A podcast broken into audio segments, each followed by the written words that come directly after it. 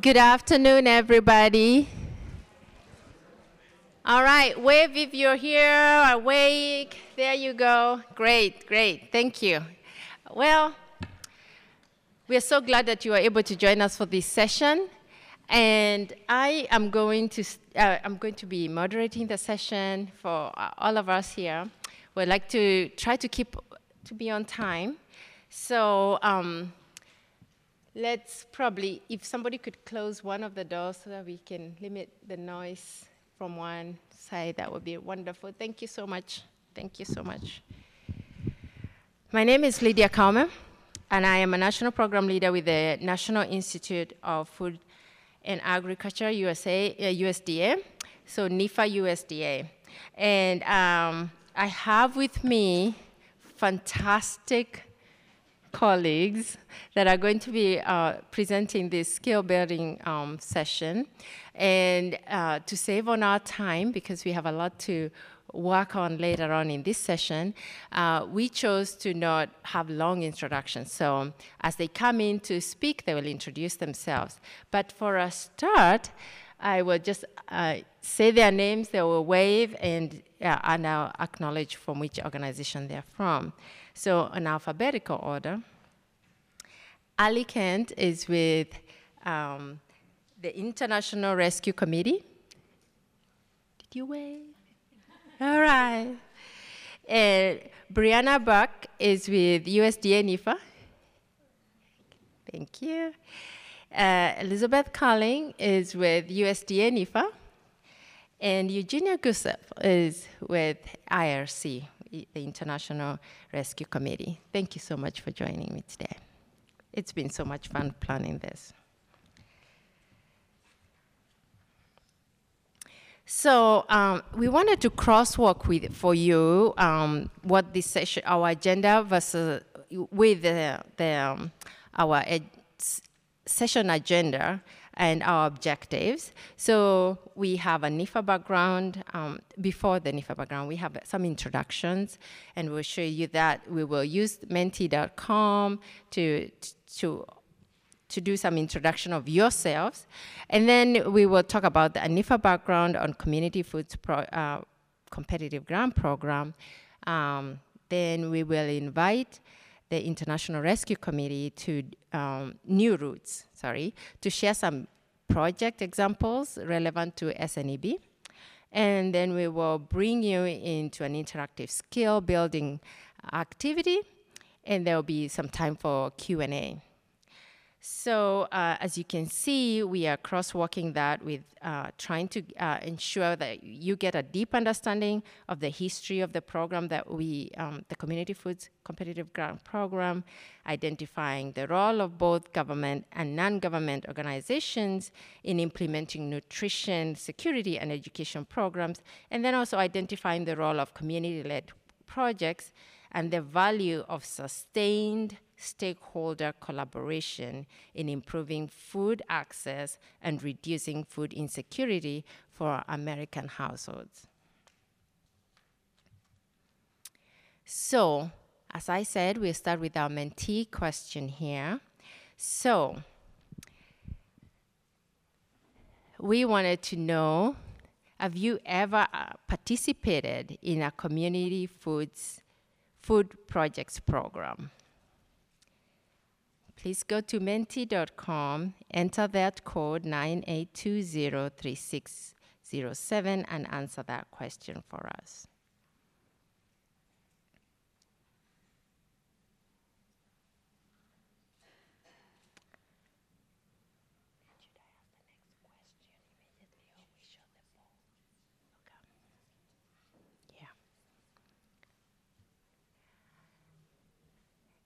All right, I think we have lots of you answered the question. Alex, please. Okay. Wow. Right. Okay. One more.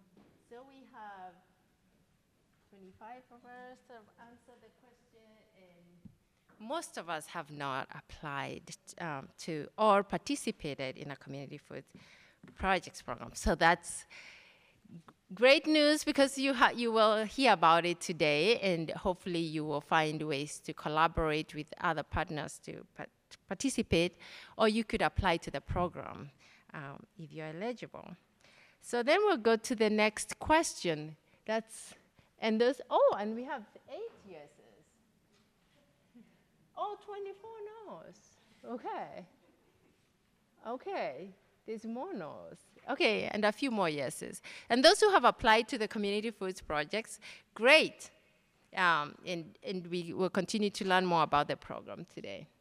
The next question is, um, what is the uh, what is an important element to community building, whether it is you, that you have applied for the community foods project or not? And again, you go to that Menti um, com 98203607 and let's see what we come up with. What is an important element to community, to building community? Okay. Sorry, Alex, I have to put here to see that.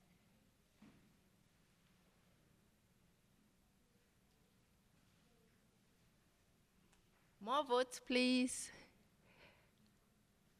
All right. I think you can vote twice if you wanted to.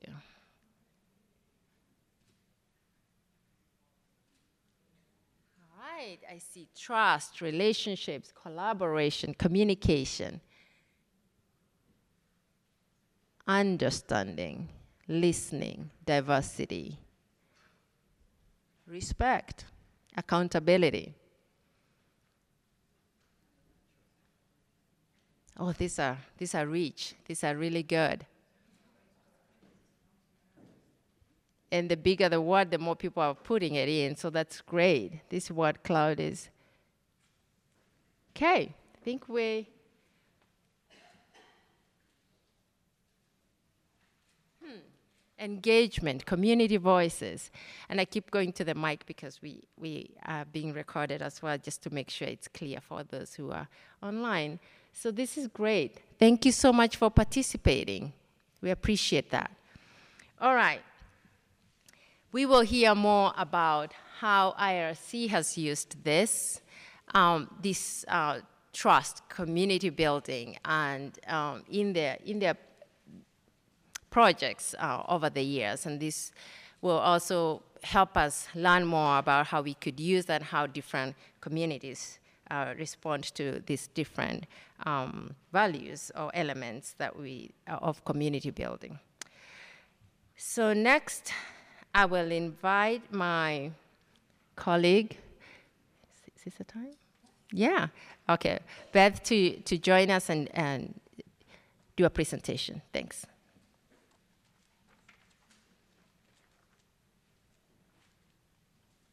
Thank you, Lydia, and welcome everyone. Thank you for joining us bravely after lunch. I know it can be hard while you're digesting food to also digest information, so we really, really appreciate it. And I don't know, uh, Dr. Kome, did you introduce yourself as the national program leader for this program? She is, so.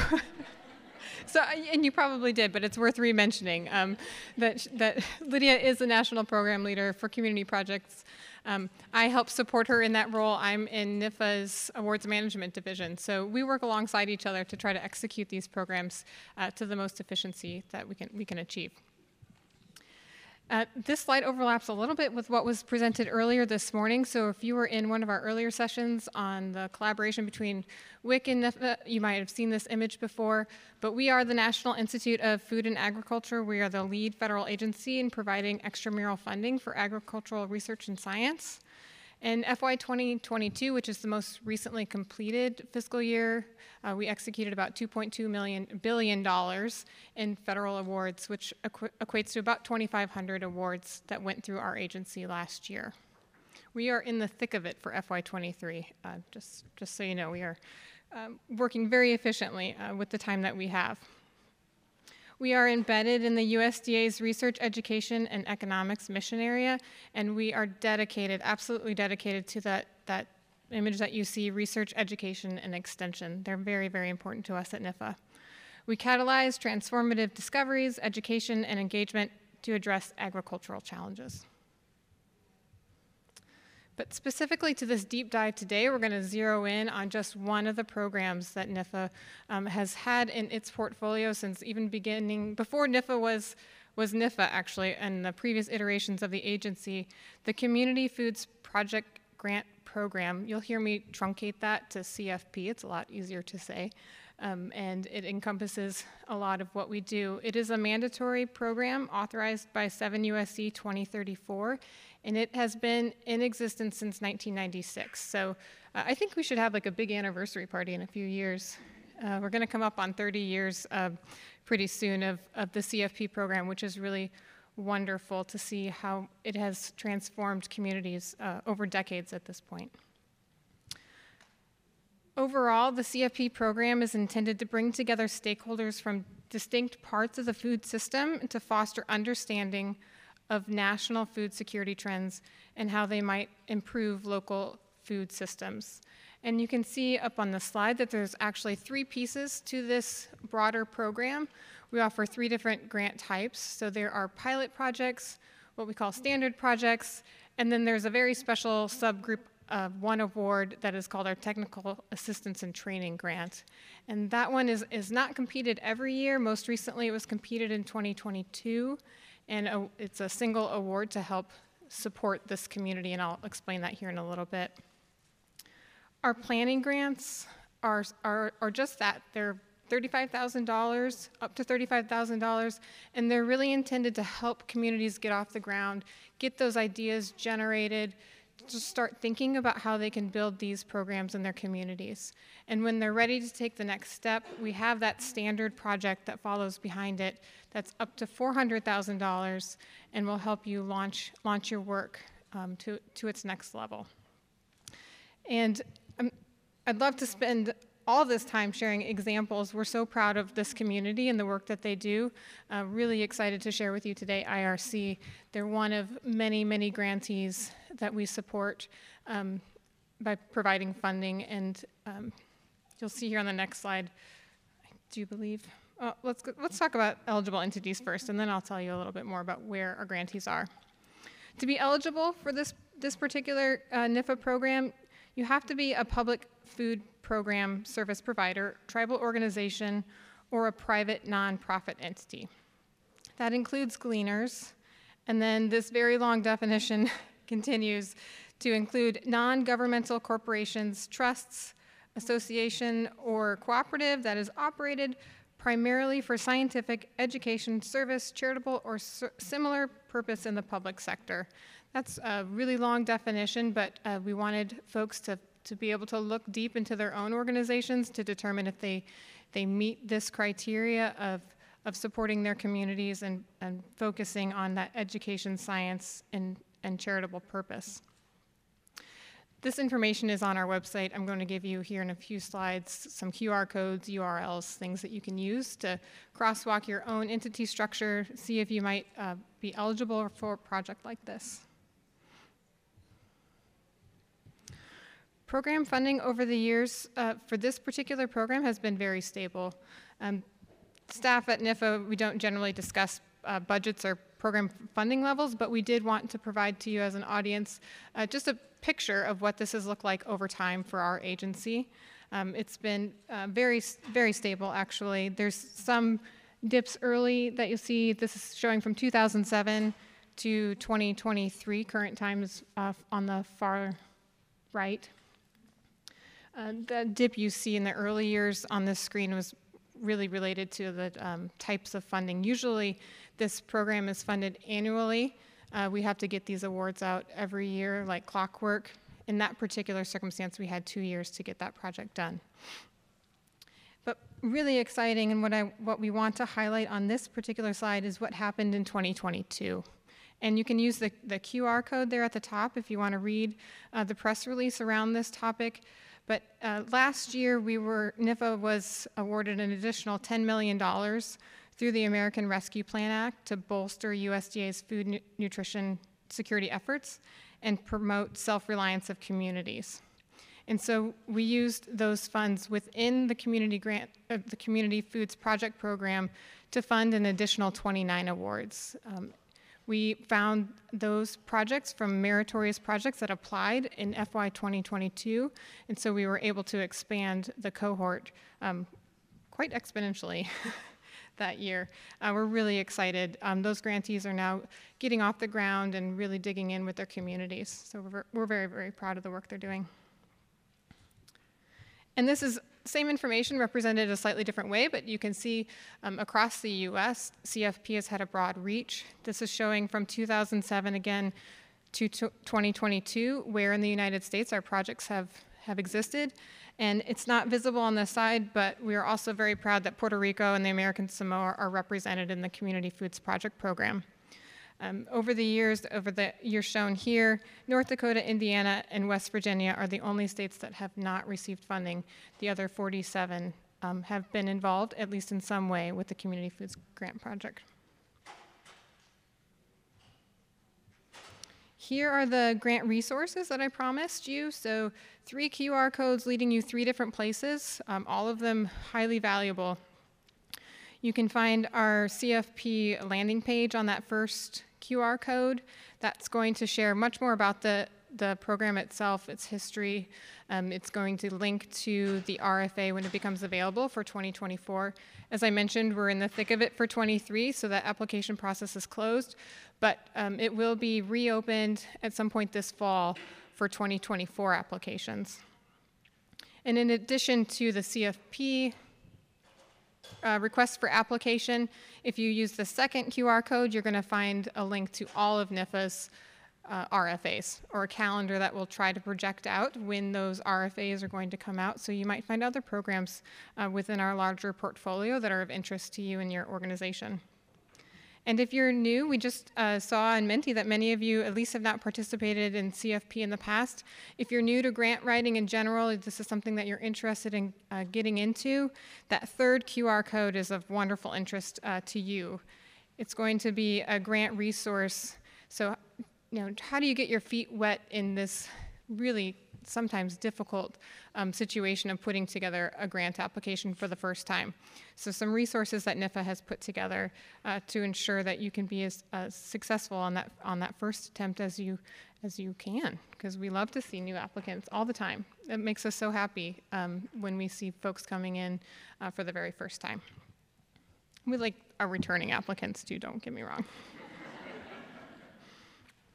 All right, so enough about uh, NIFA. We are just, again, so, so happy and so thankful that we were able to, to invite just one of the grantees. Like I mentioned before, we have many, many, um, so this is no act of, of favoritism by any kind, um, but some wonderful examples of what they're doing out in the community. I think that will really bring to life what this program is all about. So I'm going to turn it over.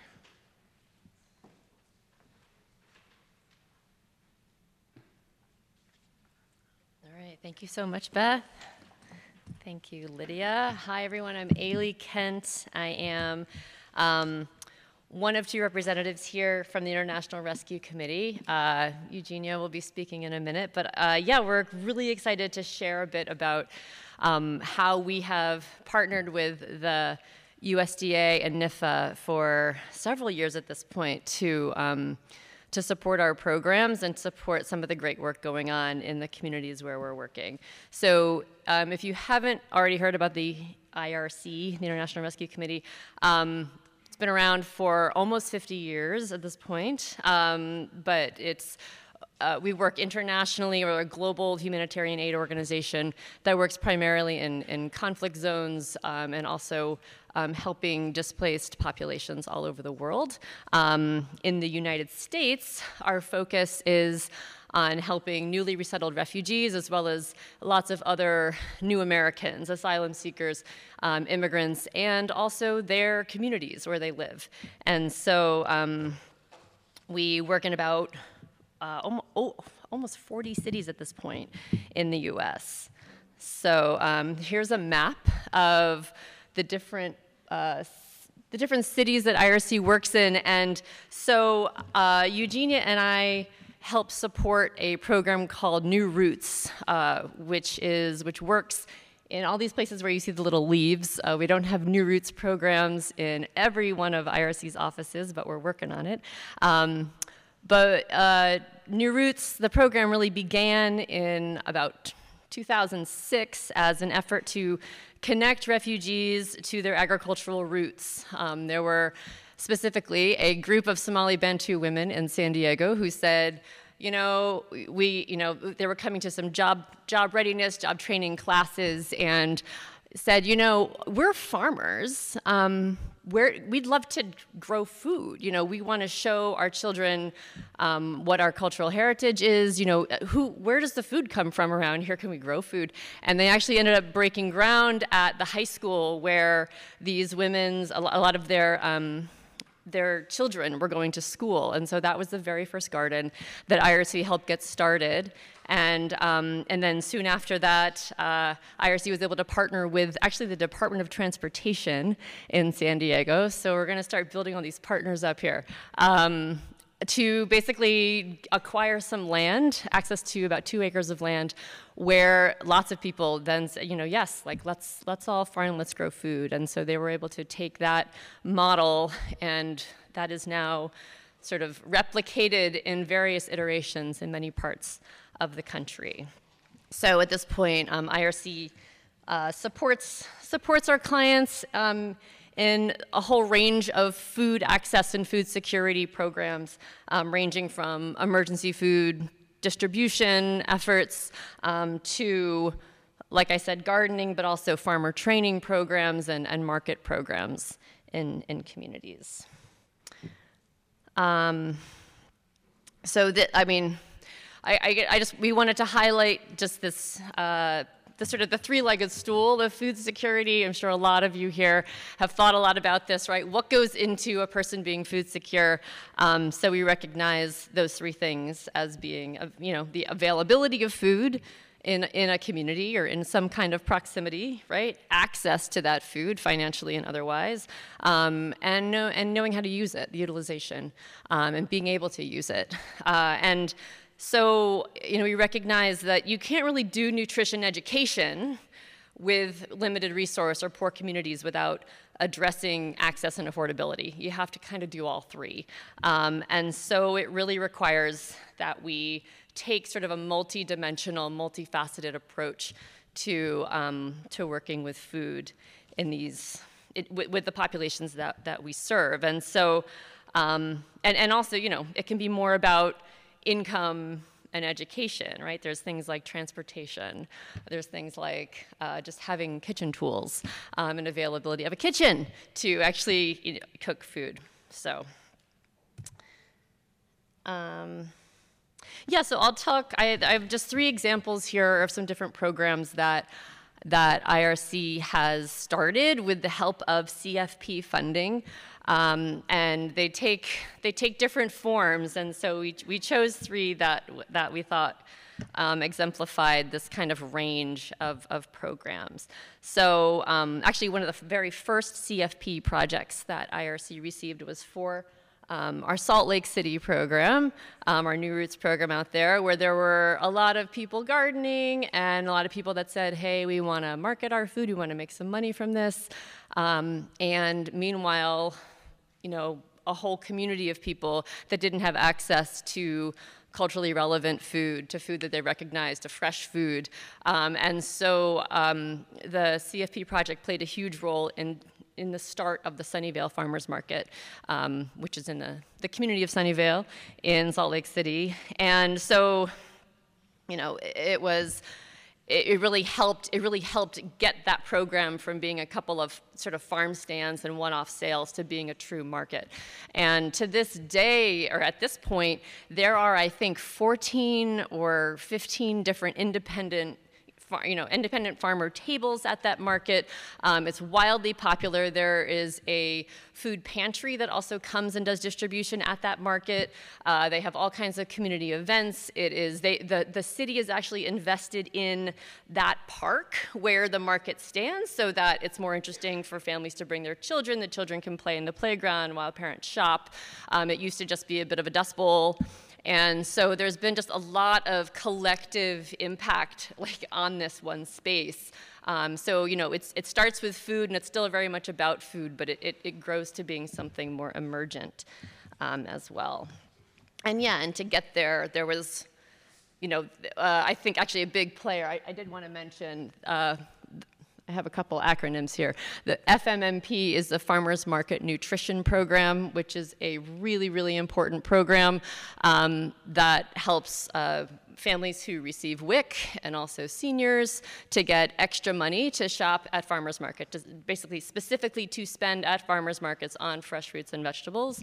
Um, and also um, making these markets available to SNAP shoppers by offering um, double up food bucks. They have lots of different names now in states, uh, across the states, but there's often a SNAP, a, a match program, a one-to-one match program that farmers markets can can get access to for people that come and use their, their SNAP dollars at the market. So it basically helps stretch people's um, SNAP dollars twice as far as they as they would have otherwise, um, which makes a huge difference to people who are shopping on a limited budget, as well as the farmers allowing the farmers to make the money they need to make at that market. And so we've really they've been critical, critical pieces of the puzzle of making.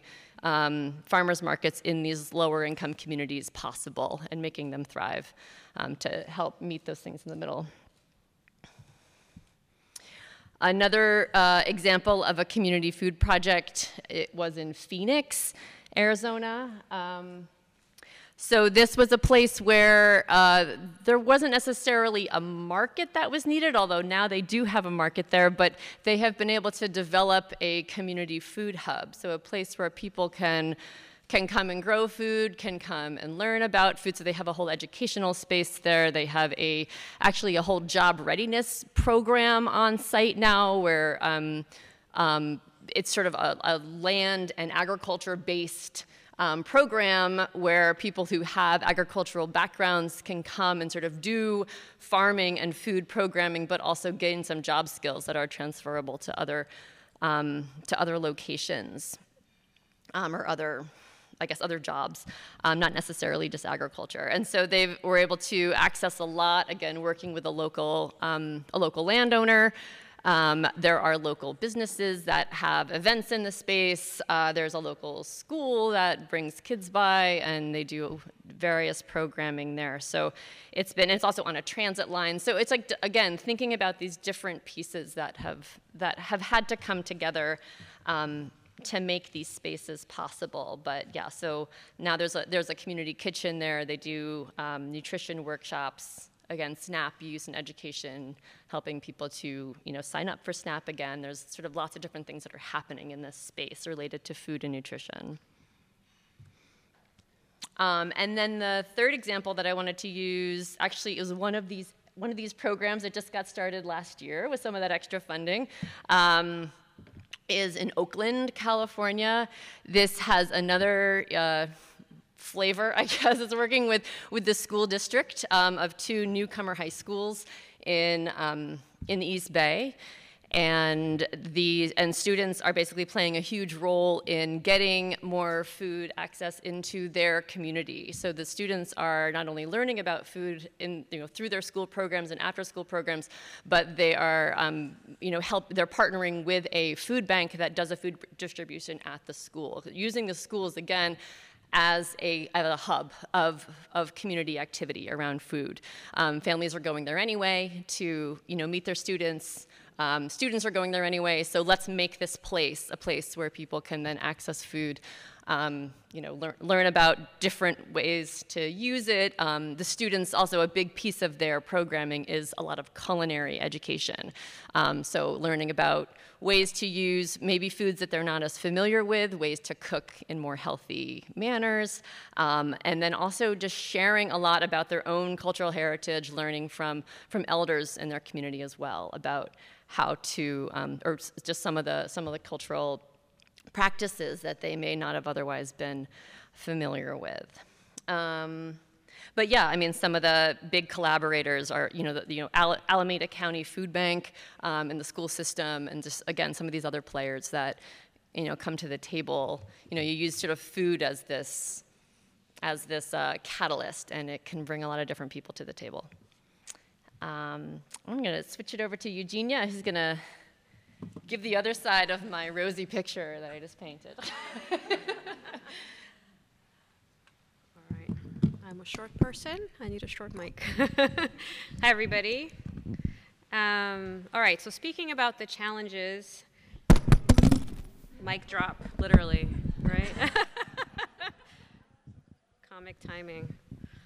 Okay, challenges. Um, there's different types of challenges that exist, right, with, uh, with uh, implementing these types of programs with so many different players.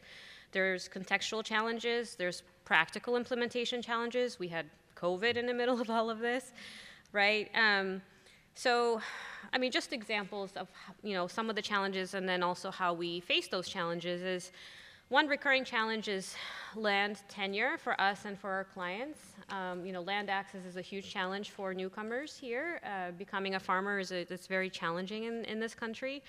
Um, IRC does not own land, right? So we have um, contracts with, with, with parks. We have uh, public land, we have private land.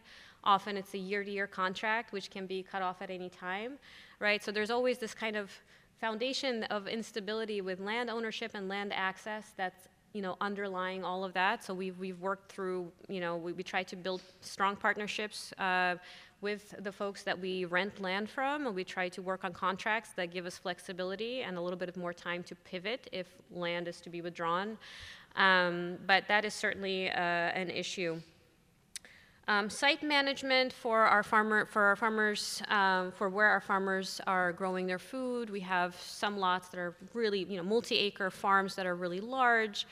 Um, we are in some land that you know has some is prone to occasional flooding. Right, there's some infrastructural issues that we also have to deal with. So.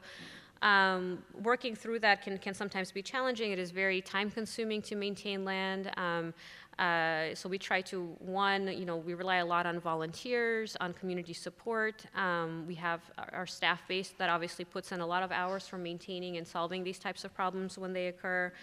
Um, we also try to, um, as much as possible, you know, provide leadership and opportunities for our clients who are farming and gardening with us to take on those roles as well.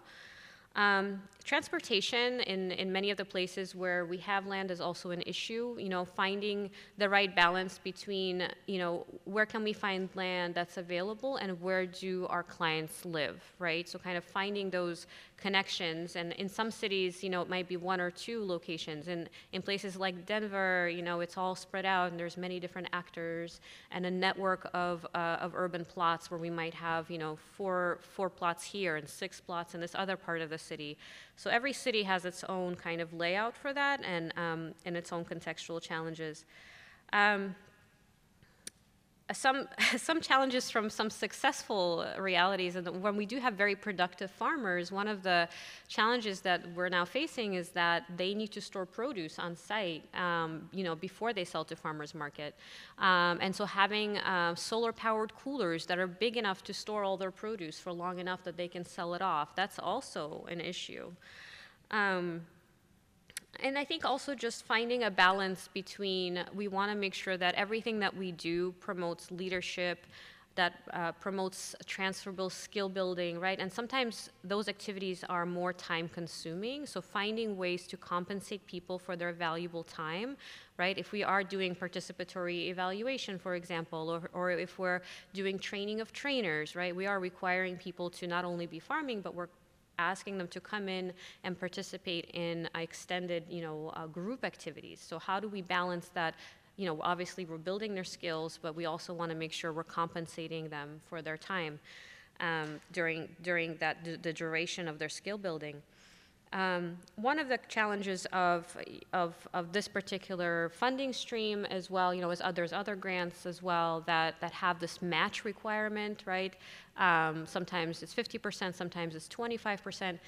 That is that can be very challenging sometimes. I think um, we, as a larger organization, we found ways to meet that match. Right, it's not always through um, private funding. It's you can count um, volunteer hours. Um, you can count land uh, land value for that challenging if you're if you're on parkland um, but if you're on private land that's something that you can count towards your match.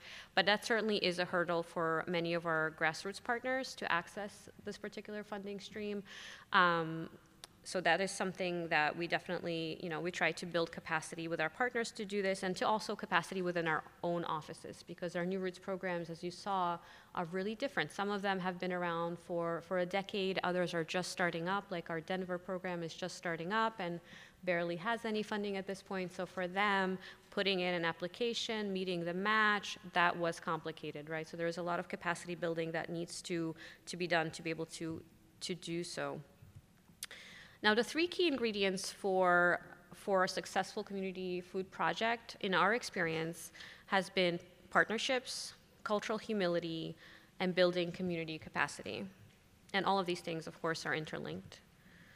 So, in terms of um, partners, we have a wide array of partners. Each partnership network looks different in every location, in every city where New Roots operates but it is critically important specifically for the community food projects grant right you need to prove that you have strong partnerships and that partners are involved in the, d- the design of the project when you're submitting your grant.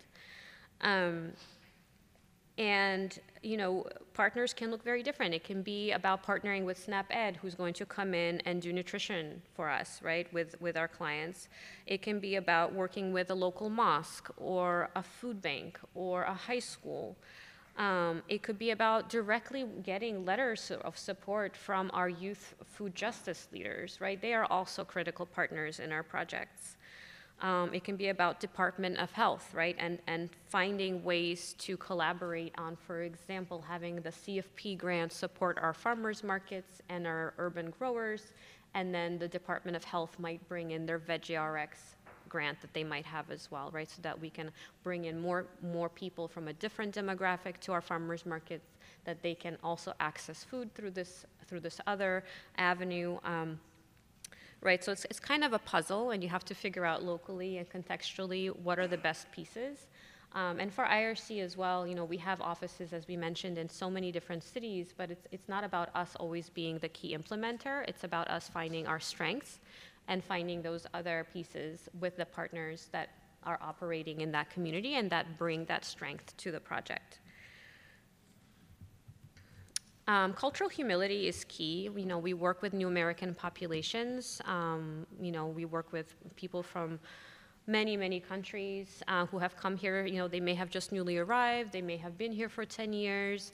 Um, we work with their community counterparts, the people that, you know, that welcome them into their community. So recognizing and celebrating the existing skills and knowledge in those communities is key for any intervention. Um, but we also want to make sure that it is whatever we are doing any kind of outreach or implementation is accessible to everyone right? So we try to use approaches that utilize plain language that are linguistically accessible. We do work with many populations that are low literacy and low numeracy so we always have to take that into account. Um, and building community buy-in is key at every point of the way. Um, we want to always use strength-based approaches I think this is key, especially, well, for everything, but for nutrition education, right? Um, I think it's very important to adapt the resources that we have, um, uh, best, you know, guidelines, and also not be coming in assuming things. A lot of the new arriving populations actually come in with very, obviously, very rich food traditions. They value fresh fruits and vegetables, and their biggest barrier to accessing them is not lack of knowledge, but it's lack of financial means or the fact that they're living in a food desert, right? The food is just not available or recognizable to them. So that is definitely key. Yeah, and building community capacity, right? We talked about training of trainers. So, um, you know, providing opportunities and platforms to for for the clients that we work with, where, wherever they may be, you know, wherever they have come from, whatever their experience might be, to not be looking back at the past trauma that they may have endured, but to celebrate the strengths, the knowledge, and the leadership that they have within. Um, we try to build in transferable job skills into pretty much every implementation that we do. It can be with the youth food justice leaders, it can be with uh, farmers and growers, right?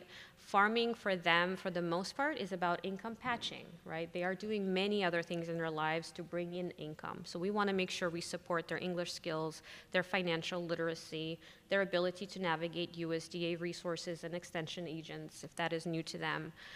Um, so we want to really build on, um, on all of the strengths to, so that our projects are not top down, but really are bottom up.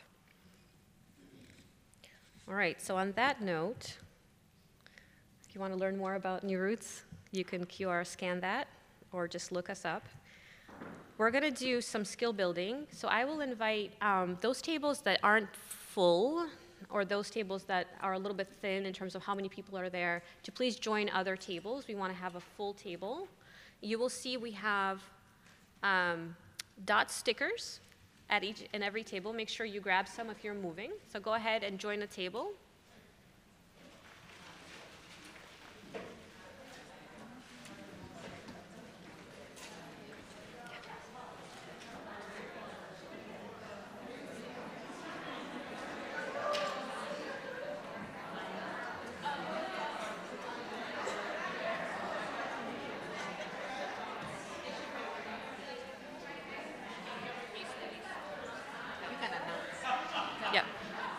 All right, if you're moving tables, make sure to grab the dot stickers with you from your table. You will need them.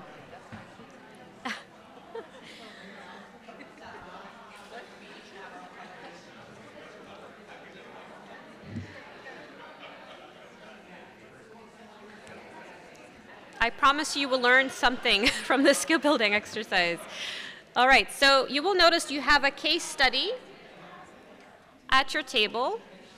You can take a look at that, and you have some dot stickers.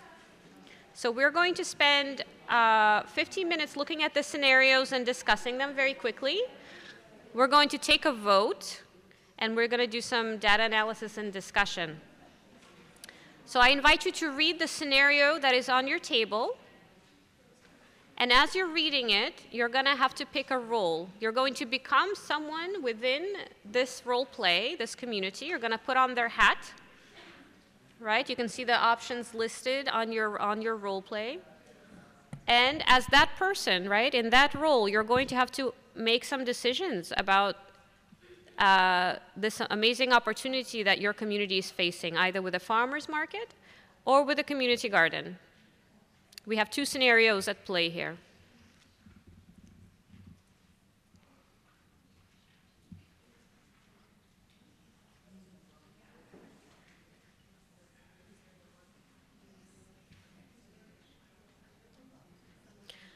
Please designate a volunteer to capture notes when you're discussing.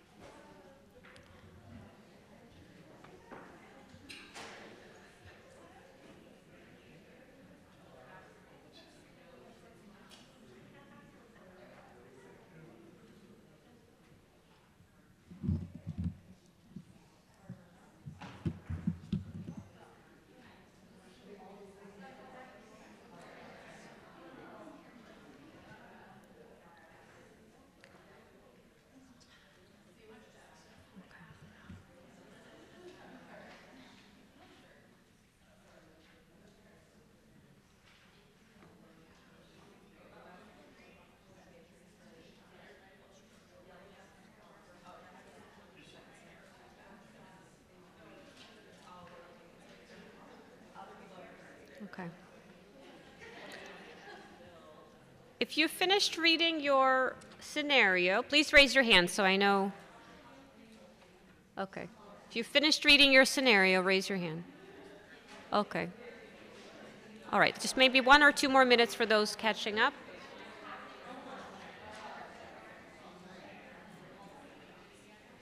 Okay, for those who have finished reading, you, you need to pick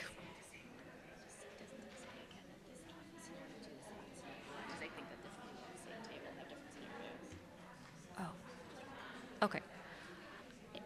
Now that you've finished reading the scenario, you need to pick the role in your community, right? Each, each color represents a role. And you can see them defined on your scenario paper. So pick who you are, pick your dots.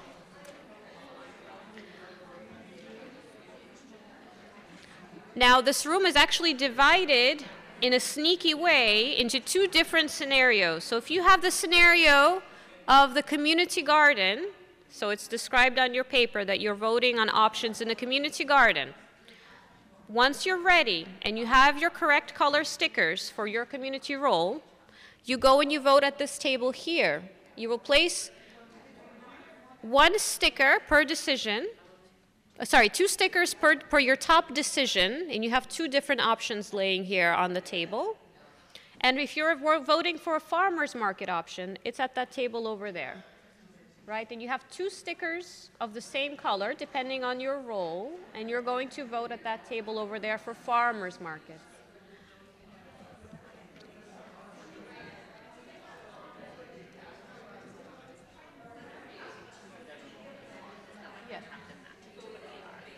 Oh, yes, and the roles, you can pick whatever role you want. It doesn't have to be who you are, right? Pick, pick someone you're not. Pick a restaurant owner if you're not a restaurant owner.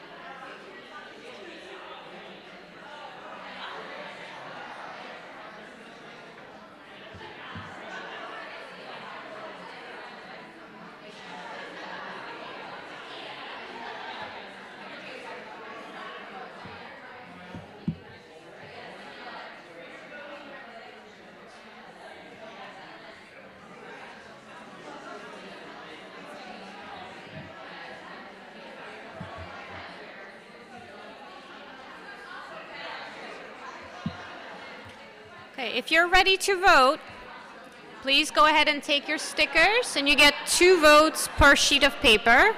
Community gardens over here, farmers markets over here.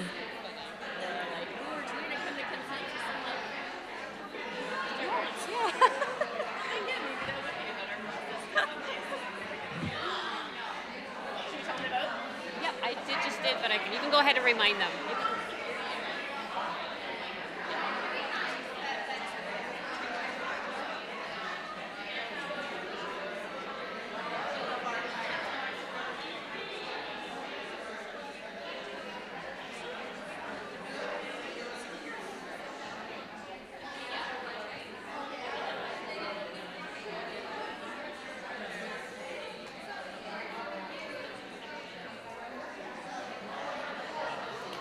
Okay, the polls have opened. Please cast a vote.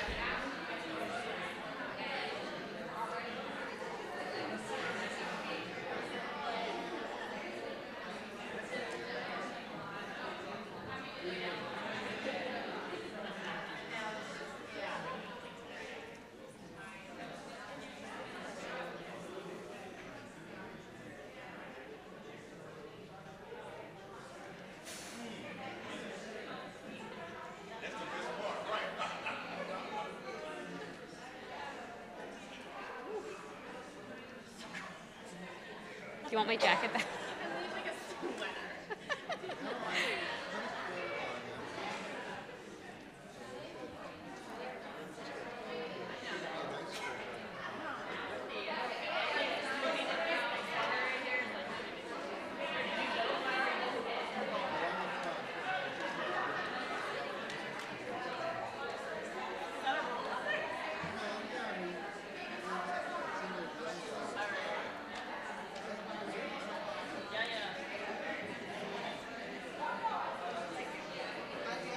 Okay, once you have voted, take a look at the results. Take a look at how your community is voting. They're so loud.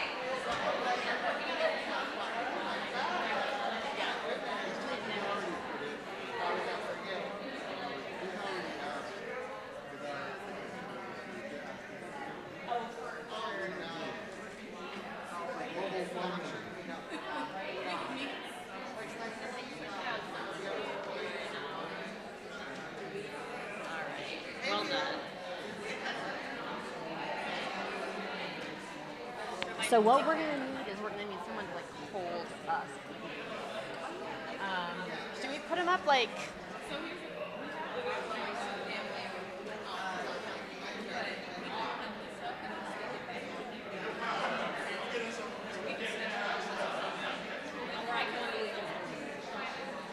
We could do. I feel like we could like put the easel on the table and do like one and then stick the other one below it for one side anyway. Can we do that?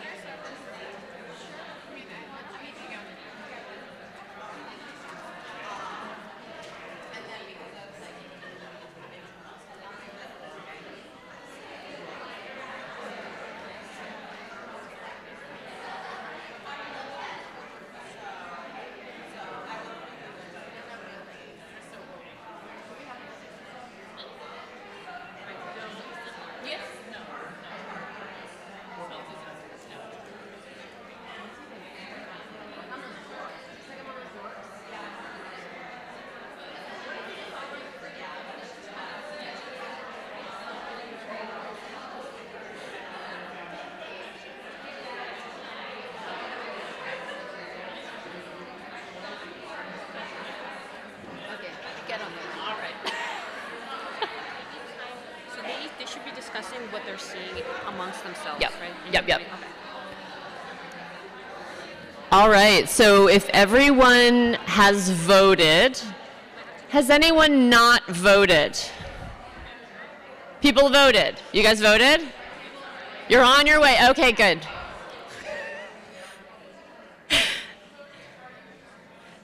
Okay, so we're getting the last bits of data up on our two different scenarios here. Eugenie wants to know who won, so she's going to come look. And so just, you know, you had some time to discuss what your perspective, you know, might want in your scenario. Um, take, just take a look. Take a look at the data on these posters and talk about the trends you see.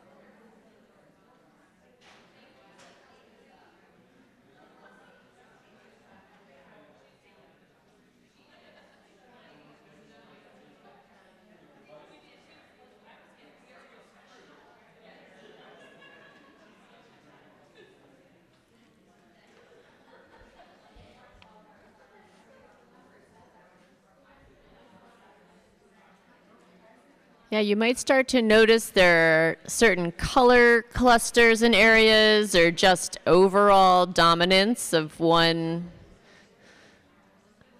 of one choice or two choices.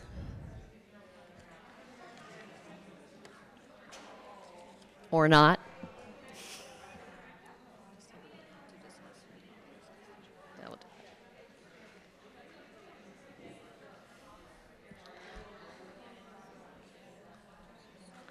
Here, you know, I'm gonna go ask if anybody wants to talk about the. What time is uh, it? What time are we supposed to? We have to end at 2:35. So Okay, oh, okay. 15 minutes.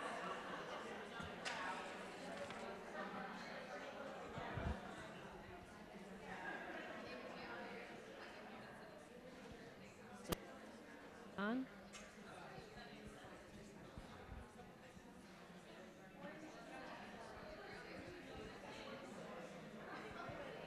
Can I turn this on? Do you want to just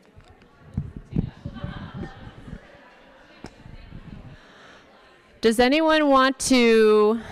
We, so we had two different scenarios. We had this community garden scenario option over here, and then the farmers market option on this side of the room. Um, who would like to share some of your observations from what you're seeing in the data?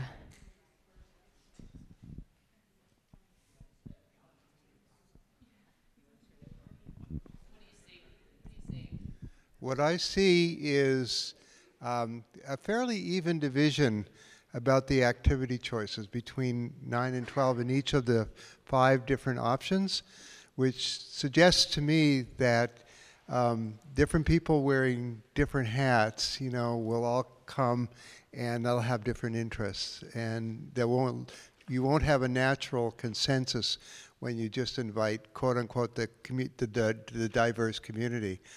Uh, which suggests to me you might want to think carefully about who you invite to this meeting next time. Nice. Anyone else? Other observations? How about from this side of the room? For the farmers market. What do you notice?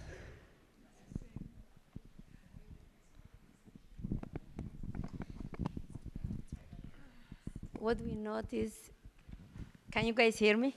Yeah, okay. What we notice is the time of the day doesn't work because we all have different needs and the schedule.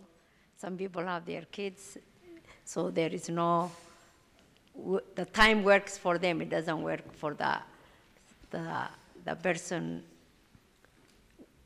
You were what? What was yours? She has the car. Yeah, yeah. Mine, mine was like um, household, no kids. So then my time doesn't work for her. He was a restaurant owner, doesn't work. So, and that is what happens all the time. Like it's very hard to adjust. Somebody have to sacrifice.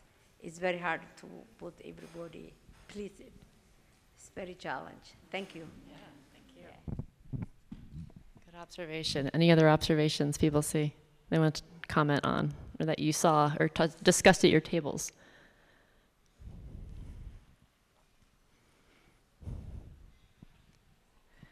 I'll come back there.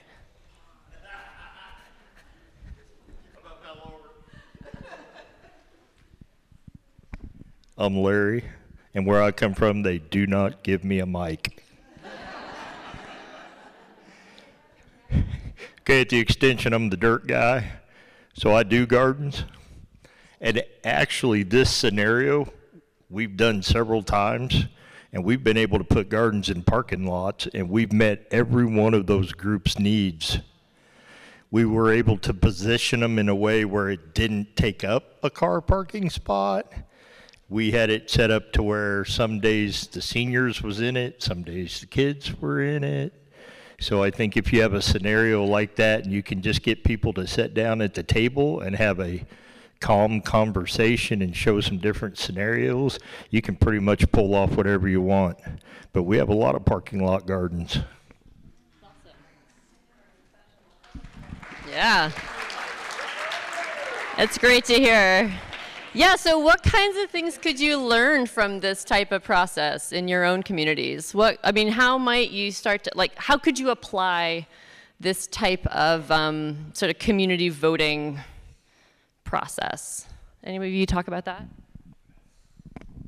So I think one thing is listening to each other and why what's important to them is important to them, and thinking, oh, because we did this at our table. It's like, oh, well, maybe I could live with that, or that makes sense. I that could help both of us.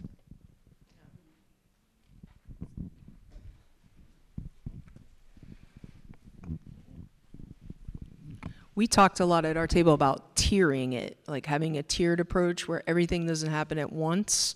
That, you know, maybe we start with an orchard or and some structures, but not necessarily the garden plots until we figure out like how that would work, how that would be the most beneficial, and then, then move on from there. So doing it in state, like a stage approach, um, to see how things kind of progress. So that was kind of our idea when we were discussing it.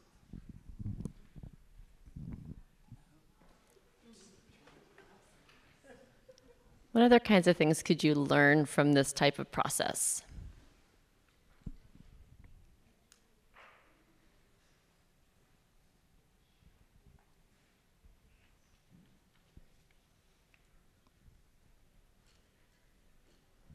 You want to say something?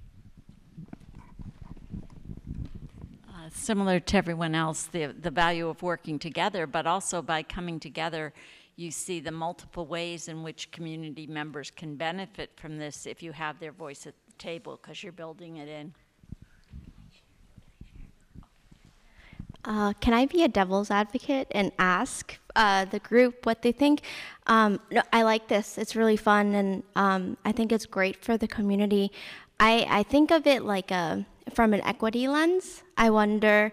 Um, like I was looking at the roles, and I was the restaurant owner. But when I look at a low-income neighborhood, a resident from a low-income neighborhood, they're going to have um, challenges that other people don't realize disabilities that are unknown. And so, question is like for those that have done it before, any thoughts about how do we prioritize those that are marginalized or those that don't have those resources that others can access?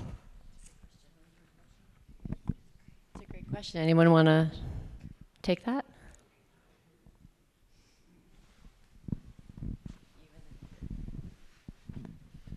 I was just going to say, I, I think you have to have them at the table.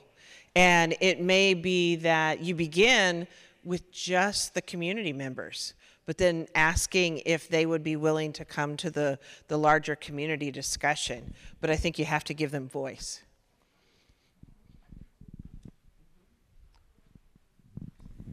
I guess I was thinking similarly how important it is. You don't know where people are coming from until you hear them, and then listen hard to what they're saying.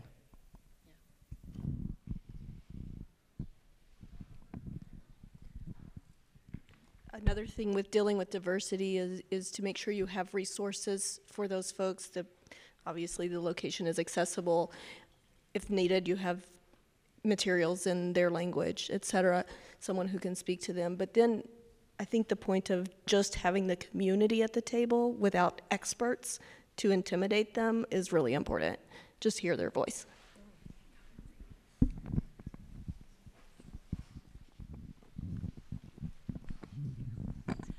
My question is for those of you who have done this is how logistically do you bring the community to a table to do something like this? Like is it social media? Like and how do you make sure that you get the like impoverished, diverse, disabled community to share their voices? okay. I'm Habib Noor and I'm from Utah and I work refugee. So the best way and the best strategy to help the community to bring first you have to have a good contact with their leaders. To know their leaders you have to know who are your people who live there who is affecting all this change you're trying to do. So knowing that and getting their leaders and bringing all the table and everybody have a voice and speak and what you're trying to do is something that they all can benefit. And when they all listen and everybody bring their issue to the table, like when we were discussing, everybody has their own issue. So, but what we're trying to do is something good for us when then maybe there will be a sacrifice and they will become decision makers and that program will go through and I will have a voice and solution. That's my idea. Thank you. Thank you. Thank you. You know, something interesting for me with this activity is that I'm trying to retrain myself to go into the community looking for what's needed. And for this activity, um, we kind of have listed out needed scenarios, right?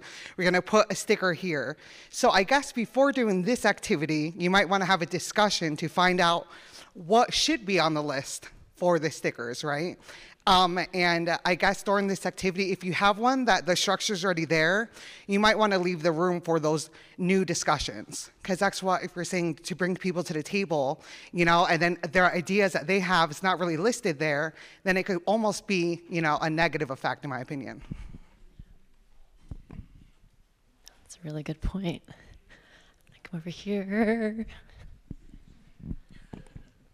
Okay, so I want to say, looking at the community, and what we haven't said or, or acknowledge is the time it takes because it's not what we want. We want you to have a community garden and you to have one because I saw the, the parking lot, the vacant lot in your community. Did you ask me what I want to do with that? What I see it as? Is it a walking path for us to get from point A to point B and you put a garden there and the first thing we do is put a fence around it? Did you ask the community what they wanted for their space? That's number one, because we come in as the expert, E on my chest, and I'm the expert, and I'm going to pull back my jacket and show it, as opposed to talk to me about what you want. What, what is this space? How does it work for you? Because it doesn't matter until you care about them what you care about. And it takes, I was at a presentation and, and, it was admitted by one of us how much time it takes to work in the community. And do we give ourselves that time? Because it's very, very important. And to have conversations. Because what gives us away in community, and we're talking about leaving the room, is the words that we use to talk to people and how we talk to people. And sometimes it's good to learn the words that work. So it just takes time and, and acknowledging that we have to show up a lot of places. If it's a winter coat giveaway because I want to start my garden in the spring, you got to be there. And so it's, it's just the time. So thank you for letting me ramble on. that wasn't a ramble at all. Um, I was just gonna say that um, my food bank has a has an urban farm, and at the farm, and at the farm we have um, garden plots um, for um, lots of um, new immigrants, primarily from like Nepal and Burma, and um, we do have that key contact um, that was mentioned over there, the person who's really uh, the connection between the community. Um, who largely don't speak English um, and our organization, but his English isn't that good. Um, so for anything that is more than informal, like gardening, farming time at the farm, we always make sure that there's a translator for each language because you're not going to get the conversation um, that you need um, if y- y- you can you can invite people you can even have the people show up but if they don't feel like they can communicate or understand what's being asked um, you're not going to get the open conversation that you really need and that would go for anything that would go for sign language translation um, um, interpreter um, or anything uh, like that. And I think the other thing I would just note was in the scenario for the the garden. Um, it said that the organizations that were bringing the community together were the local urban gardening nonprofit, several ethnic diaspora organizations, and youth focused gardening club. So those are those capital E experts, but they also do sound like they are of the community and serving the community. So hopefully they are um, really in touch with the like. Hopefully those are those key organizations that know how to reach into the community and get the community members to attend, and that they're not just showing up and saying, "Oh yeah, we we know the community, we represent the community." No, they're actually bringing the community members into the meeting to have a conversation because they sound like the right organizations, but they shouldn't just be speaking for the people, um, like on behalf of the people. Hopefully, they're actually making those contacts and having them voice for themselves as much as possible. Saw a few more hands back here. Um, I think one thing I think about when bringing community to the table is also uh, making sure um, to compensate people for their time as well. Um, I think that's really important from an equity point of view, um, and especially like as a like me starting out, um, that's personally helped me as well. Um, so I think yeah.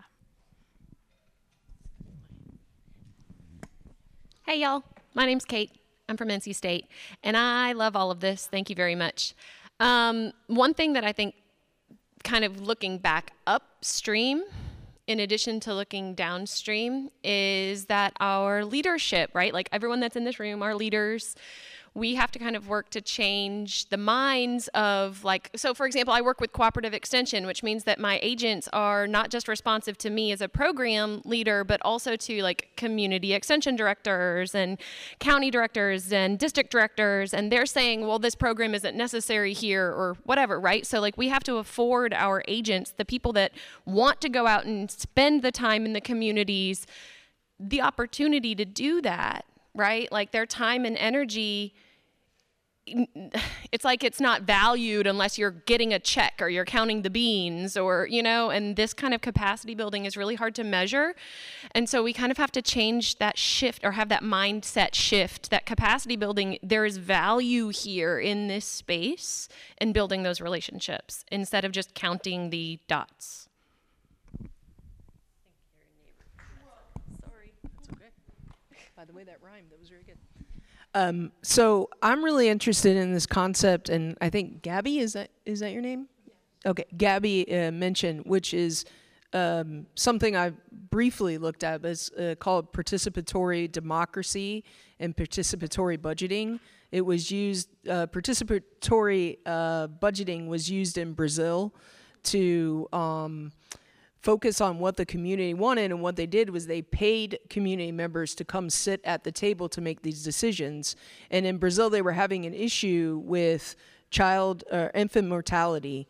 So the community said we want to focus on infant mortality. And what they saw in the study was that it shifted infant mortality. It got better like so it seems like just in some of the little nuggets i've read that it works. And when i was at ASNNA um, one of the state agencies for, for SNAP-Ed mentioned that they were considering doing participatory budgeting um, to see what the who the community thought should get the SNAP-Ed funds.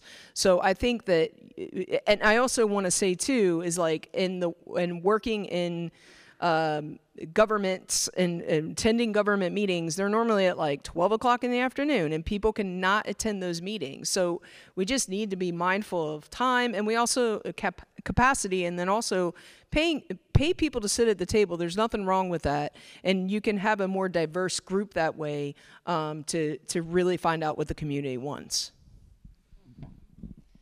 There's so much knowledge in this room, and I think that the yeah this whole piece around I, I, I just I'm I'm thinking just more about just these community food projects. It's like yeah like not necessarily coming to it with like oh food's going to be the solution right asking first this piece about humility, you know making and making sure like the participatory nature comes up when, when you're trying to involve more people like how can we continue as experts as leaders to try to take a back seat and and give you know and and give that space um, for for people to really articulate what they're looking for. I promise I won't raise my hand again. Have you ever heard the phrase "too many chefs in the kitchen ruins the dinner"? Okay, you can also think uh, we had a, a group I was working with. Uh, it was uh, handicapped teens and adults. Uh, we, we put gardens on their facilities, they were close by. Then we asked them what else they'd like to see. Well, they really wanted a walking trail. Okay? So I said, Well, which direction do you want to walk? Well, we want to walk into the downtown area. This particular town has a downtown area and it goes down to a waterfront. So then we talked to that group. Then we started talking to individual merchants along the trail not a big group together, just in, walked in the door. Would you sponsor a pot out in front of your building? All I need you to do is water it every other day. We'll weed it, put a sign in it, take care of it, promote it. Okay. And we kept getting these gardens, so we got all these merchants to come on board. At the end of the walk was a restaurant. Oh no, I don't want a pot. I'll give you the entire backyard of my restaurant.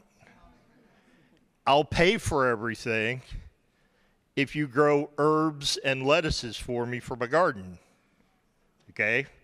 So now the walk starts at the shelter and it's going to end up.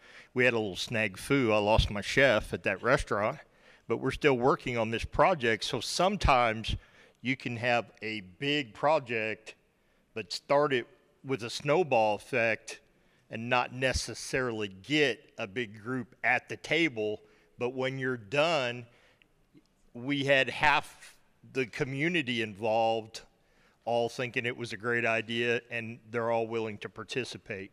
So sometimes you don't need that big group at the table. One little meeting with one group can snowball into a really big project.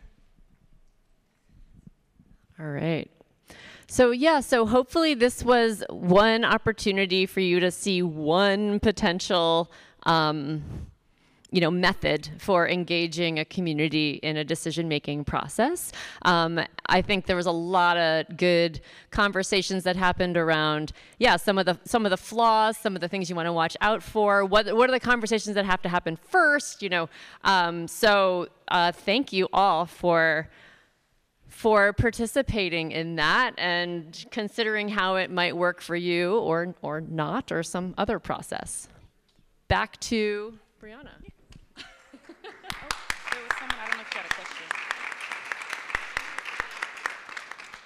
So thank you again, everyone. Um, we do have another Menti survey. Give me one second. Um, I don't think. Yep, here we go. Okay. We do appreciate your feedback. So just Yes, so please log back into Menti and just share with us um, in two words what has resonated with you today. Um, and we will have those results up for you.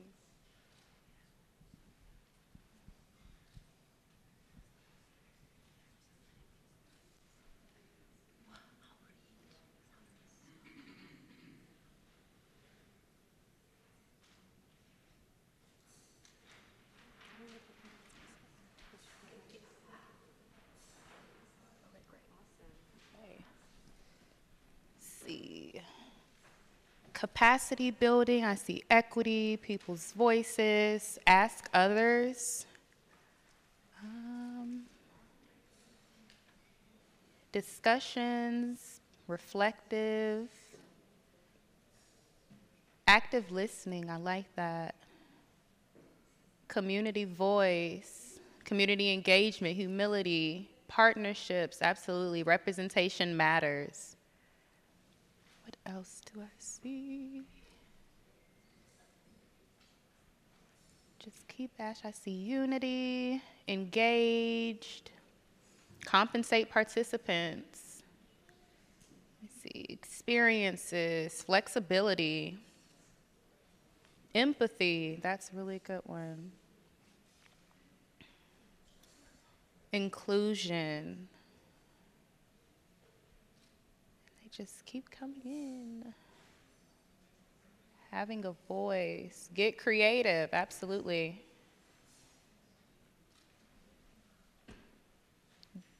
Different points of view.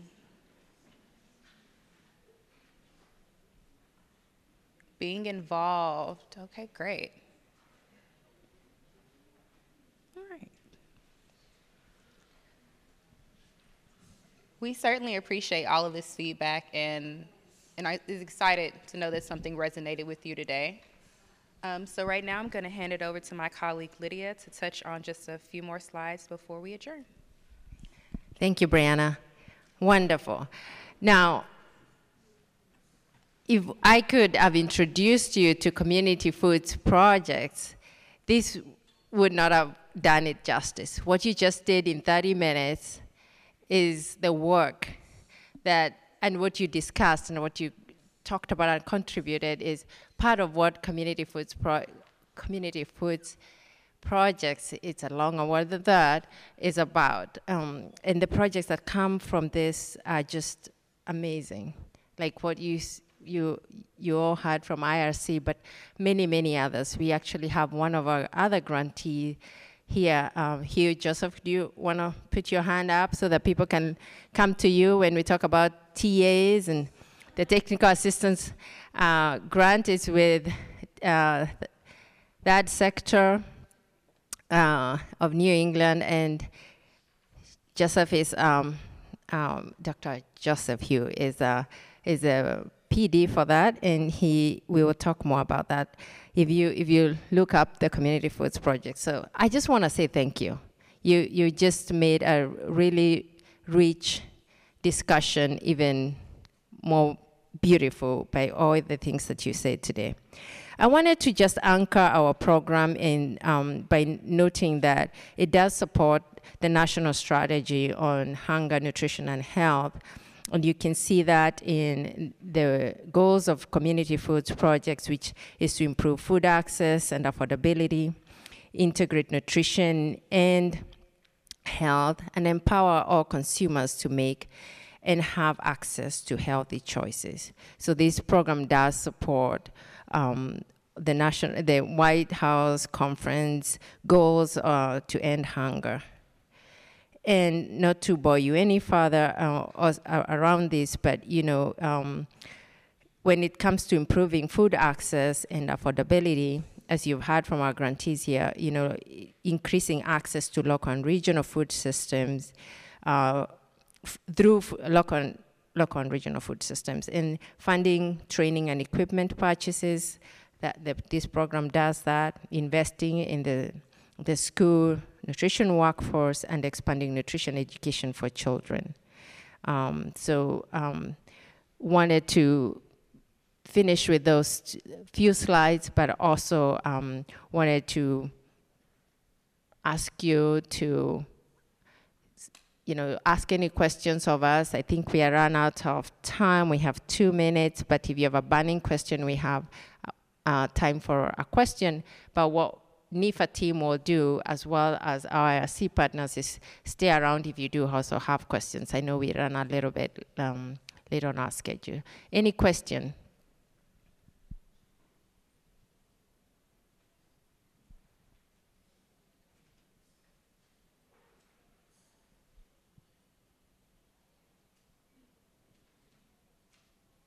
I think the discussion did it.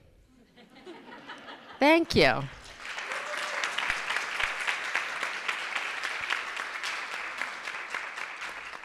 Thank you so much for joining us. Uh, I, my life is enriched by you having been in this session. So thank you.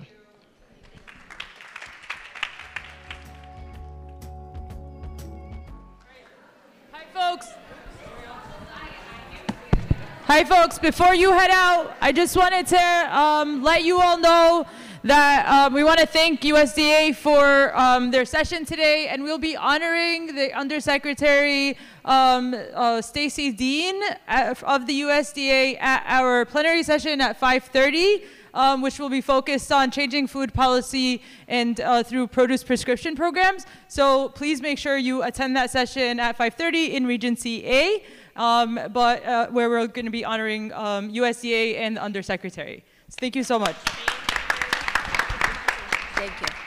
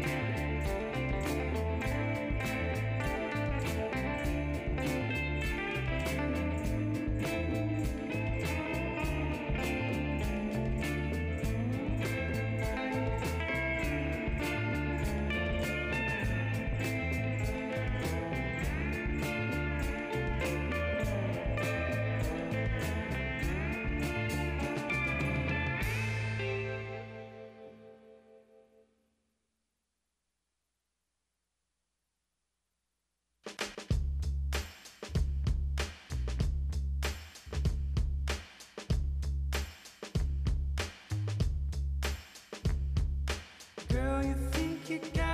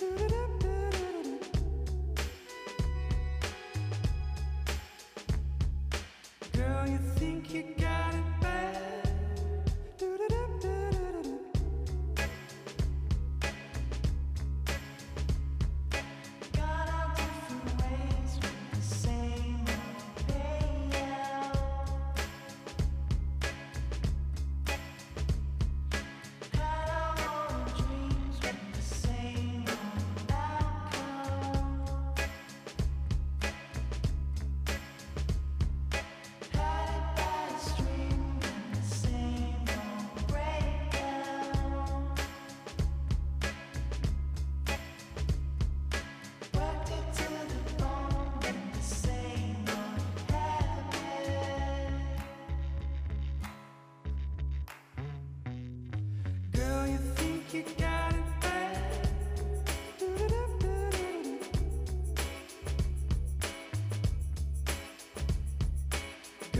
think you got